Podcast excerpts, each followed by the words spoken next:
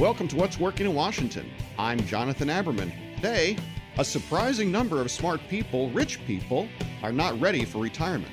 What is your life going to look like after you retire or sell your company? And the people who don't have that clear, very specific plan are the ones I find have they have the most issues and there are really scary statistics about people getting sick. Whether you're saving for retirement or you're a business owner, one of the most interesting challenges that we all face in life is that money doesn't come with an instruction manual. Much to our surprise, money doesn't necessarily make you happier when you have it. Anne McCabe Triana is president and CEO of Curo Private Wealth, and she has some really interesting insights in this because she's helped many people work through this significant life transition. Anne, thanks for joining us. Thank you for having me. Well, does money come with an instruction manual? Gosh, I wish it did. Wouldn't that make life so much easier? No, it sure doesn't. And what we have found from working with lots of different types of clients over the years is that money does not only not make you happier, but I find that it brings any sort of issues that you may have been dealing with prior to uh, attaining that money up to the surface. Um, so it, it's a complicated topic. It's one that really needs to be um, plan for ahead of time and you know you really need to work through some major issues before you have some sort of big liquidity event or you know you attain large sums of money. Or you just retire. Or you retire. Yeah absolutely. So what i have found over the years is that money and retirement just tends to make people more who they are.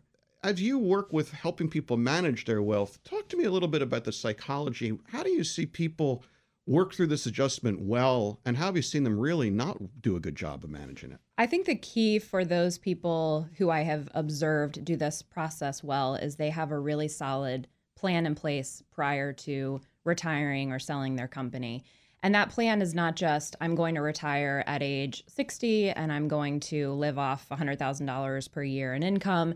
It's really what is my day going to look like? What sorts of charitable organizations am I going to get involved in? Do I want to perhaps contract and work a little bit to keep my my brain in the game and my social interactions going?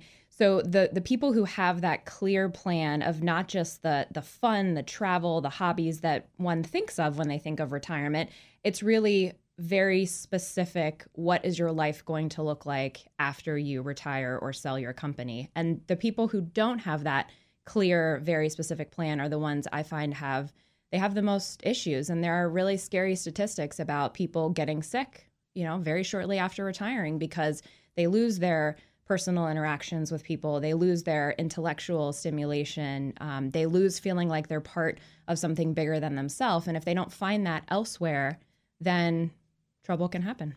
And this is also an issue for people who get sudden wealth, like, say, lottery winners or professional athletes. The statistics of uh, what happens to them, it's really quite sobering, isn't it?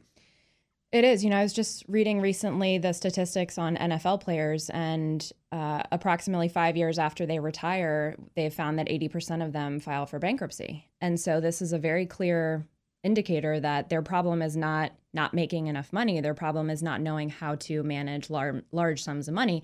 And in the case of professional athletes, the the real issue is they earn you know what many of us earn in a lifetime in a period of approximately four to five years which is the you know average length of their career.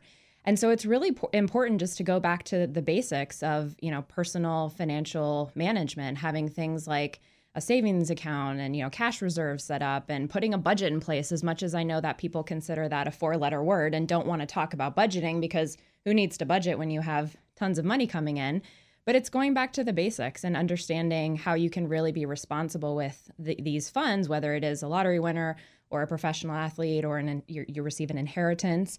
It's taking those funds and making sure they can last the rest of your lifetime, which is absolutely possible, but you need to plan for it. So, in this community here in DC, we have thousands of, of business owners that successfully sell uh, their companies. What do you see um, from the standpoint of best practices, how should somebody prepare to to sell a business from the standpoint of their own personal situation? Yeah, I think it's something that is really overlooked. I find that business owners are really focused in the whole process, the whole transaction of selling, which you and I know requires tons of due diligence and lots of time and, and heartache really getting that that prepared But what they sometimes fail to do is think about their personal financial plan and their personal financial situation and what that looks like. And so, what I suggest to business owners who are planning to sell is to sit down with someone who can run projections for you and understand after taxes, let me repeat, after taxes, uh, people want to focus on the gross number, but after taxes, what will your personal financial plan look like? How much money can these these assets generate if you put them into an investment portfolio? Do you want to take a piece of the proceeds and invest in another company? Do you want to take a year off and travel around the world? The point is, you have to have a clear plan for your personal financial position. And I would argue that it's just as important as understanding what the sale, the transaction of your business sale is going to look like. What about children? I, I get the sense that in a lot of families, when wealth happens, the kids don't get educated. What's your experience with with that?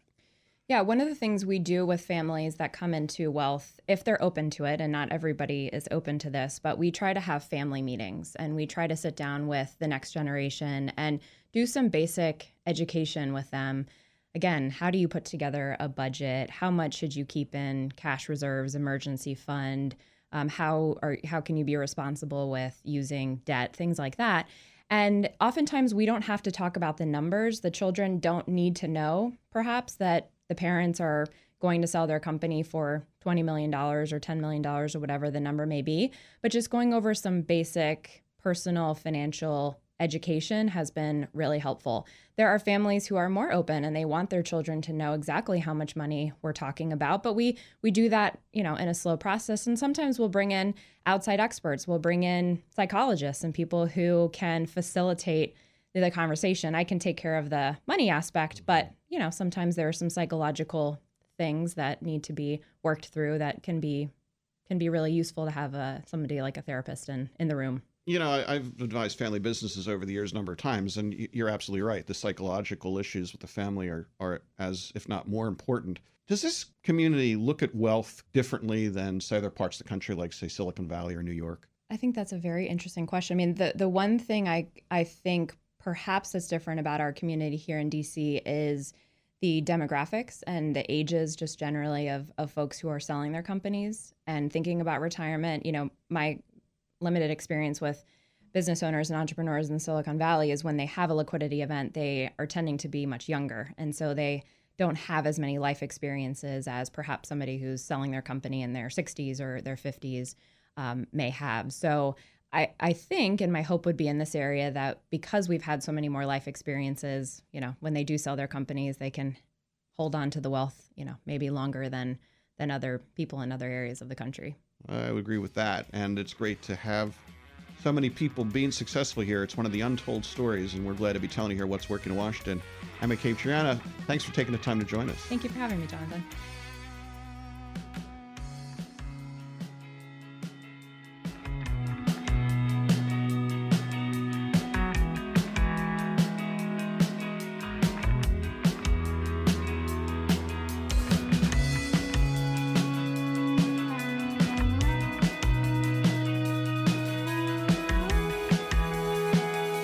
Thanks for listening to What's Working in Washington. A special thanks to our sponsor, Eagle Bank. How do you get to be number one in the DC area? Eagle Bank did it by putting relationships first. They're flexible, involved, responsive, strong, and trusted. Eagle Bank's goal is your success. Our executive producer is Tracy Madigan. Our online writer is Barbara Ulrich. Music provided by two DC region bands, Two Car Living Room and The Sunbathers. And let us know who you think we should be talking to on the show. Tweet us at, at What's Working DC. I'm Jonathan Aberman. Thanks for listening.